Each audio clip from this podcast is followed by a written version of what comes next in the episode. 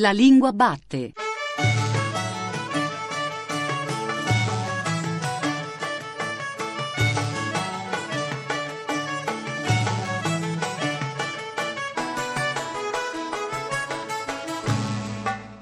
Buongiorno da Giuseppe Antonelli e benvenuti e benvenute anche stamattina alla Lingua Batte, il programma di Radio 3 tutto dedicato alla lingua italiana. Oggi vi raccontiamo, a modo nostro, gli Stati Generali della lingua italiana nel mondo che si sono tenuti a Firenze il 21 e il 22 ottobre scorsi. Gli Stati Generali della lingua italiana organizzati dal Ministero degli Affari Esteri insieme con il Ministero dell'Istruzione e con il Ministero dei Beni Culturali.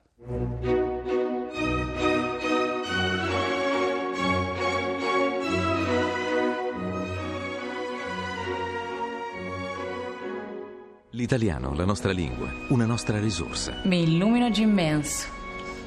Amor che nulla amato, amar perdono. Sempre calo mi fu questa almucole. La donna mobile, qual piuma al vento, muta d'accento e di pensiero. Niente racconta quello che siamo meglio della nostra lingua. Stati Generali della lingua italiana nel mondo, Firenze, 21 e 22 ottobre. Sempre!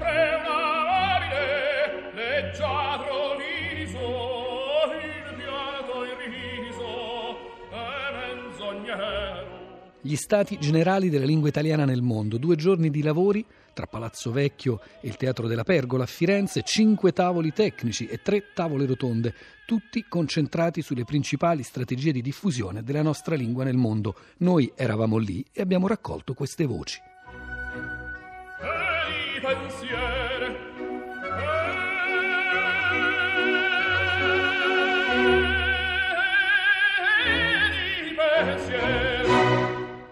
Abbiamo la fortuna di avere qui Renzo Arbore che ha appena parlato agli Stati Generali della lingua italiana. Arbore, lei è stato invitato come ambasciatore della lingua italiana nel mondo. Quali aneddoti dalle tournée in cui portavate la musica italiana, la canzone italiana nei posti più remoti e reconditi? Gli aneddoti sono infiniti, dal pubblico argentino, che naturalmente è un pubblico del nord, di emigrati soprattutto da Trieste, dal Veneto eccetera, che telefonavano il giorno dopo l'ambasciatore e dicevano: perché abbiamo pianto ieri sera con Arbore, con le canzoni napoletane? Non lo sappiamo. Quindi questo già è un segnale straordinario all'allegria che invece comunica la musica popolare, soprattutto napoletana ma anche italiana, che noi facciamo anche. Ci chiamiamo Orchestra Italiana, siamo da 25 anni in funzione, un'orchestra stabile, la più longeva.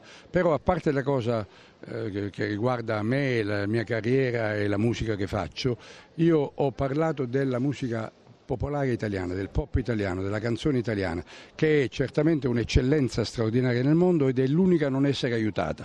È aiutato il cibo, è aiutato il cinema, è aiutato il gusto, l'architettura, Ferrari, le grandi eccellenze, il design, ma il pop non è stato ancora scoperto dalla cultura italiana, che il pop può essere un grimaldello straordinario, perché da Lucio Dalla a Domenico Modugno, da Lucio Battisti a Giovanotti, diffondere la lingua italiana attraverso la canzone, casomai con i sottotitoli, può essere un'idea importante, un uovo di Colombo, e io vado alla ricerca delle uova di Colombo.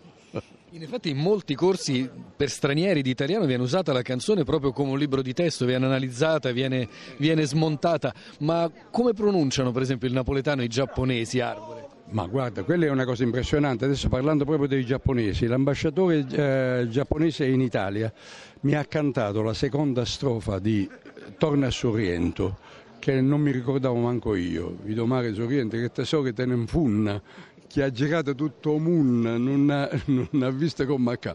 In perfetto italiano, quindi è una cosa straordinaria. Vabbè, io uso dei grimaldelli perché io parlo, mi scrivo delle cose sullo spartito in giapponese o in cinese o in russo, e quindi quando vado lì faccio vedere di essere disinvolto. In realtà ho appena dato uno sguardo a quelle 2 o 3 frasette che devo dire, ma questo fa parte della simpatia, perché la verità è che quando io vedo i concerti degli americani che vengono qua e dicono soltanto ciao Italia, spaghetti, cose eccetera, capito? Io mi dico: perché potevano sprecarsi un po' di più? Allora il fatto che tu parli una lingua o fai vedere che conosci la loro lingua, pensa a Mosca sulla Piazza Rossa, che io avevo un traduttore, però Io parlavo, avevo imparato quelle quattro parole di ringraziamento, di cosa, sono contento di stare qui a Mosca, in una piazza in russo. Erano veramente sbalorditi. E naturalmente il successo è quasi assicurato se tu ti metti ti immedesimi nel paese in cui stai. Questo lo dico ai miei colleghi che spesso vanno lì e cantano le loro canzoni uno in fila all'altra per prendere i dischi. Questa è una cosa che non mi piace. Un'ultima cosa, Arbore, qualche settimana fa abbiamo dedicato una puntata ai 90 anni dell'italiano della radio. Solo un ricordo, lei che ha fatto l'italiano alla radio, uno dei tanti di queste invenzioni linguistiche straordinarie che poi hanno segnato veramente la nostra lingua. Guarda, allora, quando noi siamo entrati, l'italiano alla radio doveva essere perfetto. Erano autorizzati a parlare alla radio soltanto gli annunciatori che avevano fatto un corso a Firenze, in questa città, e le annunciatrici che annunciavano i dischi che sceglievo io. Non c'erano i DJ, io dicevo agli annunciatori: per favore annunciami il disco di Mina. E quelli annunciavano con la loro bella vista, eccetera. Quando siamo stati laureati io e Boncompagni perché era aretino, ma io parlavo con questo accento un po' strano, la gente è rimasta sbalordita, perché io ho incontrato uno che, non sapendo che ero io, mi ha detto: ma chi è quello che parla mezzo napoletano, mezzo pugliese alla radio? Ma può essere che alla radio parlano tutti come se fosse a casa loro? E ero io. No, mi guardai bene dal dirlo, però è stato il momento in cui la radio è veramente cambiata. Adesso alla radio non parlano come fossero a casa loro, alcune volte parlano come se fossero nel gabinetto di casa loro, purtroppo, alcune radio, ecco.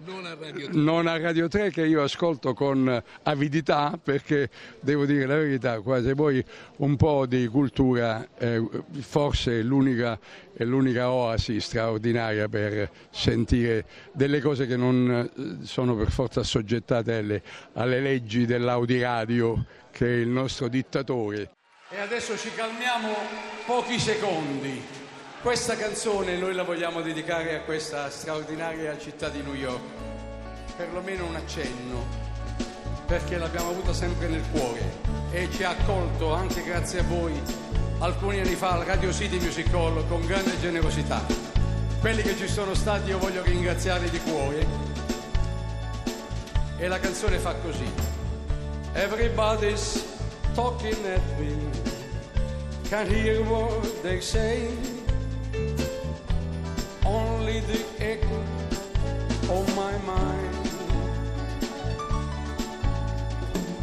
People stopping, staring, I can see their faces, only the shadow of their eyes. Vai lontana da sto cuore, a te volevo pensare, niente voglia, niente spera che tenerti sulla fianca a me. Si sicura che st'amore, come so sicura te.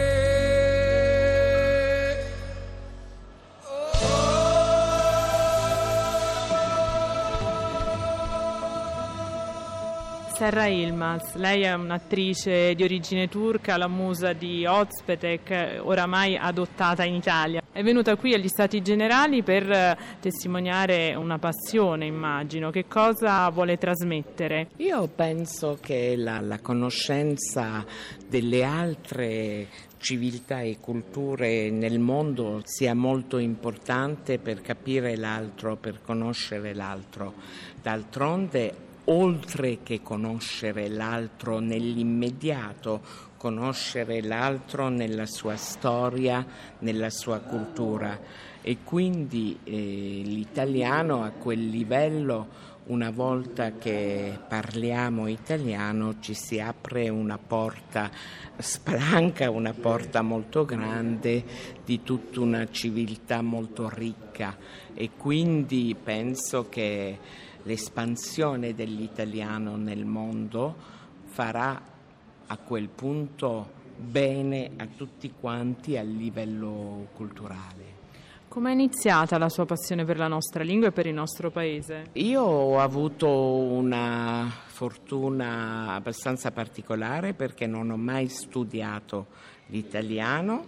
L'ho imparato vicino ad amici che erano i nostri vicini nel quartiere e con chi comunicavo all'inizio soltanto in francese e man mano, perché loro erano di madre francese e di padre italiano, mugellano, e man mano in realtà ho iniziato, diciamo che ho imparato l'italiano senza neanche rendermene conto. Un ricordo legato a una lettura, a un film magari, essendo lei un'attrice? Devo dire che ho sognato molto, ad esempio, come aspirante attrice del piccolo teatro, perché quando io ero al liceo il piccolo teatro era veramente un mito per noi e un ricordo per me importante di aver potuto incontrare Streller pochi mesi prima che ci abbandoni, e questo è stato un grandissimo piacere.